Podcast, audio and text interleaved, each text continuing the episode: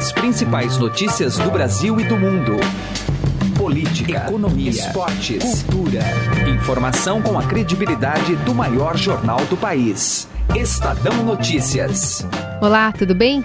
Seja bem-vindo ao Estadão Notícias, o podcast do Grupo Estado. Eu sou a Carolina Ercolim e hoje vestimos a versão especial desse programa para falar sobre cultura política e sobre Chico Buarque. Hoje em dia, essa coisa de internet, as pessoas falam o que vem à cabeça, né? Na verdade, sobre uma produção marcante da carreira do compositor, que dias atrás se tornou o primeiro escritor a ter a obra musical reconhecida pelo Prêmio Camões.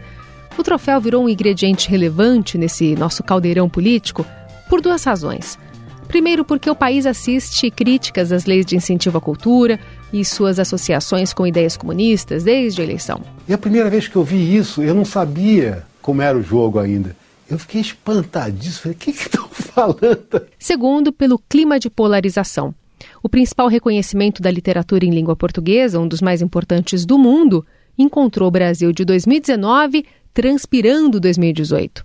E se de um lado o governo Bolsonaro aponta um viés de esquerda em produções artísticas, do outro, um dos autores mais perseguidos pelos censores da ditadura não esconde a sua preferência pelo vermelho do PT ao verde-oliva militar. Enquanto nós tivermos um preso político, é o caso de Lula, nós não somos uma legítima democracia. O reconhecimento internacional na música e agora na literatura não tem blindado, não. Chico já perdeu fãs e coleciona críticas desde o processo de impeachment da ex-presidente Dilma Rousseff. Aliás, para ele, o impeachment foi golpe. E foi justamente nessa época, no conturbado ano de 2016, que o músico resolveu atender a um pedido antigo do diretor paulista José Celso Martinez Correia. Fazia anos que o fundador do Teatro Oficina tentava convencer o amigo a autorizar a remontagem de Roda Viva, que foi a primeira incursão do jovem Chico Buarque de Holanda na dramaturgia, o maior sucesso da companhia até hoje. Ele se tocou e liberou a peça, porque ele achava a peça ruim, a fraca, a primeira peça. Eu acho a peça fantástica. A primeira expressão de um poeta sempre é bonita, é maravilhosa a peça. E dessa vez, Zé conseguiu. Está em cartaz desde dezembro, o espetáculo que estreou às vésperas do endurecimento do regime em 68 e logo foi censurado. O mesmo regime que motivou o alto exílio de Chico meses mais tarde. Nesse episódio especial, a gente afasta a cortina e entra na coxia do Teatro Oficina em São Paulo para acompanhar a atualização do clássico que retrata a ascensão e a queda de um ídolo, seja um político, seja um cantor. Tem deboche, quilos de ironia e muitas provocações. Ah, uma nota importante. Claro que você vai ouvir aqui a versão e a visão crítica dos autores sobre a política nacional. Ainda relatos históricos e a representação dessa tensão, que nunca abandonou os palcos. É um lado da história, não a defesa dele. Estadão Notícias. A XP Investimentos foi eleita a melhor assessoria de investimentos pelos paulistanos na pesquisa Datafolha. A assessoria está na essência e no DNA da XP, e esse importante reconhecimento reflete o compromisso em fazer os brasileiros investirem melhor por meio de uma assessoria especializada e transparente, que busca sempre os melhores investimentos de acordo com o perfil de cada cliente. Acesse xpi.com.br. XP Investimentos, mudando para sempre seu jeito de investir. Estadão Notícias. É num prédio tombado como patrimônio histórico, entre arranha-céus e viadutos, que o Teatro Oficina se espreme há 60 anos. Durante o dia, o galpão de três andares, bem no centro de São Paulo, tem como vizinhos moradores de rua e catadores de sucata. Mas à noite, se desabrocha ali um polo cultural efervescente que reúne uma das mais importantes cenas artísticas independentes do país, comandada pelo diretor José Celso Martinez Correia. Roda Viva, escrita pelo músico Chico Buarque, é o trabalho mais famoso da história da companhia Usino Zona. dias que a gente se sente como quem partiu ou morreu. Remontagem do musical estreou no fim de 2018 e os ingressos continuam disputadíssimos na bilheteria. Eu fui a uma apresentação no fim de março e vi uma fila formada por pessoas de classe média, geralmente simpáticas a pautas associadas à esquerda, como a promoção das minorias e dos direitos humanos. O professor mineiro José Oliveira me contou que não queria voltar para Belo Horizonte sem assistir à peça. Então, arriscou. Não, na verdade a gente está aqui, nós não somos de São Paulo, nós viemos para cá, é, não conseguimos comprar pela internet, mas chegamos cedo e conseguimos. É, eu estou bem ansiosa para ver essa peça. Acho que hoje vai ser especialmente simbólico, porque hoje é dia 31 e é aniversário do começo da ditadura, então eu estou bem ansiosa para ver como vai ser. E essa é a principal conexão entre o musical e a história política brasileira. Isabela Gomes, estudante, se refere a março de 64, quando um golpe de Estado instaurou a ditadura militar no Brasil, impondo uma forte ruptura sobre a produção cultural. Artistas considerados subversivos pelo regime foram censurados, presos, torturados e mortos. Chico foi um deles. Ele se exilou na Europa pouco depois de escrever Roda Viva. O compositor falava da potência da TV em criar mitos para serem adorados por multidões. Multidões? Crowd. Vocês falam em multidões? You talk about crowd. Eu, a internet. Me, the internet. Falo em milhões. Só que naquele tempo, eram os militares quem selecionava o que era transmitido. Na releitura de Zé Celso, o posto é assumido pela dupla internet e mídias sociais. E se você tiver dinheiro para pagar, oh, tem, presidente, eu posso te transformar.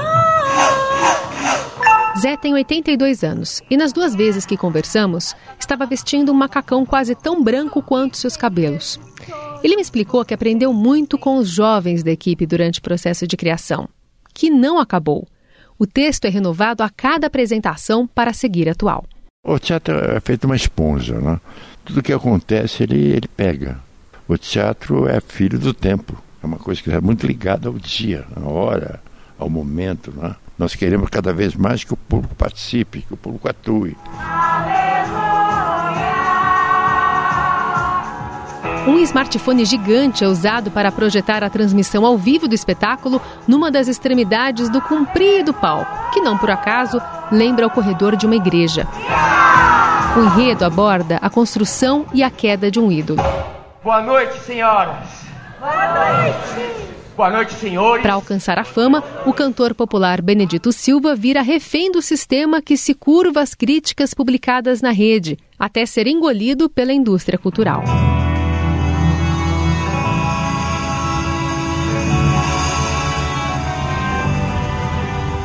É nesse contexto que é encenada a música que dá nome ao show. Os atores seminus ganham roupas coloridas que produzem um efeito visual durante os rodopios da coreografia. Dias que a gente se sente como quem partiu ou morreu. A origem da peça, que ele fez um sucesso inesperado de uma hora para outra, e ele imediatamente viu a crueldade do show business. Mas na realidade é o mesmo mecanismo da vida e da política. A gente universaliza, né? Então, a, a, vida é uma roda viva mesmo, né? Roda mundo, roda gigante, roda moinho, roda avião, o tempo rodou em um instante, as rodas do meu coração. Atores do coro interagem a todo momento com o público, seja te olhando nos olhos ou sentando no seu colo. E foi assim que notei a presença de uma criança, Flor, de 8 anos, recebia a ajuda do pai, Daniel Ávila, para conseguir interpretar os simbolismos da trama. Eu também não entendi uma coisa. Por que ele estava com a algema na mão? Uma pessoa tá com a algema na mão, ela tá o quê? Presa. Quando que você viu ele com a algema na mão? Quando ele era rico, bilionário. Ah, quando ele fez acordos com quem? É, com aquele anjo negro e com o capeta. Com a, capeta, né? Então, aí depois disso, o que, que aconteceu com ele, ó? Preso. Eu... E há muitas alegorias, além de incontáveis referências ao governo de Jair Bolsonaro, chamado de mito pelos eleitores. A Revolução de 64! Viva! Zé Celso explora essa ideia de veneração, do uso massivo de WhatsApp e as lives, onde o político conta a sua versão dos fatos e ganha likes. O texto foi atualizado também para dar conta de fenômenos como o sertanejo universitário e a discussão sobre porte de armas. Os valores conservadores e cristãos são desconstruídos em cena em diálogos irônicos e debochados. Eu só quero o seu bem. Dos seus lucros eu levo só 20%, como é de praxe entre os anjos e o Paulo Guedes. É claro, não, claro, 20%. Zé Celso lembra que Roda Viva saiu de cartaz de forma dramática, apesar do sucesso de público. O comando de caça aos comunistas atacou o elenco dentro de um hotel no fim de 68, às vésperas do endurecimento do regime. Com um sucesso estrondoso já de cara no Rio de Janeiro, mas era parecia um estupro, porque o Chico era o Chico da banda, o Chico jovem, as pessoas iam ver uma coisa assim de bom moço e levaram um susto, porque de repente era uma peça. Eu queria até que o cartaz fosse o fígado do Chico, um fígado com os olhos do Chico boiando assim. Aí no final de um dos espetáculos, eles, que, eles eh, quando o público ia saindo, eles quebraram porque puderam quebrar e foram atacar sobretudo as mulheres. E raptaram ainda a Elizabeth Hartmann, que era atriz, levaram para o mato, mato junto com um violonista, queriam estuprar ela. Uma coisa louca. Depois botaram todo mundo num ônibus e botaram de volta para São Paulo. Foi um, foi um terror. O exército e proibiu a peça em todo o território nacional. Era o anúncio que vinha o AI-5. Inclusive, e eles destruíram uma geração. Porque eram pessoas que sabiam fazer aquilo. E faziam aquilo magistralmente. Você tem medo de hoje, no contexto de hoje, Roda Viva ser censurada novamente? Não, não vai ser censurada de jeito nenhum. Porque a, a cultura brasileira, nesse momento, está muito forte. O carnaval é a prova disso. Todo o carnaval no Brasil inteiro foi um carnaval de rebelião. Para alguns atores, há hoje outras formas de censura em jogo. A gente duas vezes é, teve uma iminência de ameaça de fogo. Falando assim, tem que queimar esse teatro. Eu acho que tem uma coisa que acontece em relação à censura que é, é pela falta de incentivo econômico. Acho que é por essa via que as coisas se estabelecem. Também recebi muitas ameaças já de, na internet, mas eu não quero que isso me paralise, não. Eu prefiro enfrentar, eu prefiro viver isso. A companhia vem sofrendo cortes de recursos do governo e hoje sobrevive apenas da bilheteria. Para pagar todas as contas, ela vende tijolos da própria sede do teatro, tombada e projetada pela arquiteta Lina Bobardi. A gente vive no que é uma frase da Lina Bobardi, na verdade, que a gente incorpora aqui, que é a precariedade radical. Essa é Brenda Amaral, assessora da companhia. E o Roda Viva é patrocinado só pela bilheteria, pelo poder do público de vir pagar e tudo mais. E esse prédio é tombado por três órgãos de patrimônio e mesmo assim não existe uma contrapartida disso para manter esse prédio. Então o tempo inteiro o Teatro Oficina vai reinventando essa economia. Os críticos não costumam frequentar o Oficina, mas não passam despercebidos. Luan é garçom num restaurante próximo ao teatro. Às vezes tem pessoas que xingam por causa devido dele andar com aquela roupa, andar ser aquele jeito. Aí ficam falando que ah, esse tipo de pessoa não presta, assim. Só que pensam errado, né? Às vezes. Segundo o crítico Biratã Brasil, editor do Caderno 2 do Estadão, o trabalho da oficina está longe de ser consenso. Ah, dividiu né, a opinião. Aí era inevitável e o Zé Celso está aí para isso. Ele não é unanimidade jamais. Ele nem quer ser. Ele acha que não existe. Nesse caso, acho que ele concorda com o Nelson Rodrigues que unanimidade é burra. É, e ele sabia que ele ia tocar num ponto nevrálgico que ele ia agradar uma parcela do público, mas ele sabia também que boa parte do público que frequenta as suas peças já vai com essa intenção de gostar e comunga do mesmo é, pensamento dele, especialmente o político. Né? O Zé Celso sempre foi muito contra o governo em si. Né? Se é ai governo, sou contra. E se a gente tivesse que localizar o Zé Celso no nosso espectro político, onde você colocaria ele? Acho que ele se posiciona como esquerda em determinado momento. Agora, com certeza, ele é quase que uma ultra-esquerda. Né? Se tivesse o governo de esquerda no poder, é, ele poderia ser mais um moderado, aquela mais crítica, uhum. um pouquinho conservadora, se é que posso dizer isso. A, a, crítica se dividiu nisso também. Quem realmente não gostou foram os mais conservadores, foram as pessoas que apoiam mais ou que comungam mais com os pensamentos do Bolsonaro e não quiseram nem pensar numa alegoria, já viram uma crítica direta ao governo. Não há perigo! Deus está conosco! A polícia também! A gente está falando aqui sobre mitos, mas Zé, como é que você reage às pessoas que te tratam como ídolo? Como ídolo? Eu, eu, eu, eu sou, meu comportamento é, não tem nada a ver com ídolo. Que eu ouço muitas pessoas, eu, mas eu não sou, não sou eu, eu sou um ídolo, não sou. Mangueira, tira a poeira dos fornos ou abre heróis Ao final das três horas e meia de apresentação, os atores se misturam com o público do teatro e juntos saem às ruas em bloco, desviando dos carros em ritmo de carnaval. Mesmo com dificuldade para caminhar, Zé Celso segue a procissão amparado por uma atriz do elenco e um jovem da plateia. O diretor faz um pequeno discurso na calçada, defende a arte, a expressão cultural. Um bando de ensinamento nesse lugar maravilhoso, emocionado. E é ovacionado. Como um ídolo. Venham sempre! Estadão Notícias.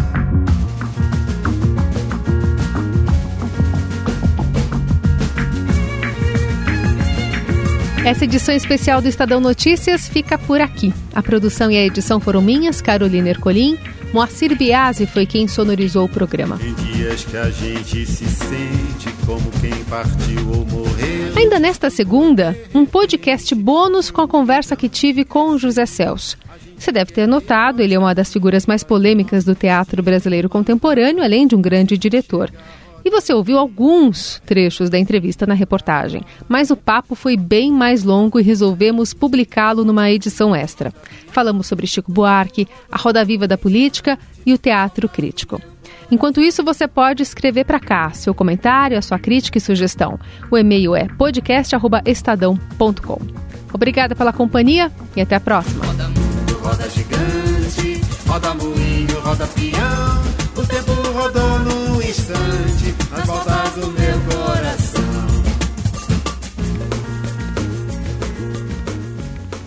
Estadão Notícias.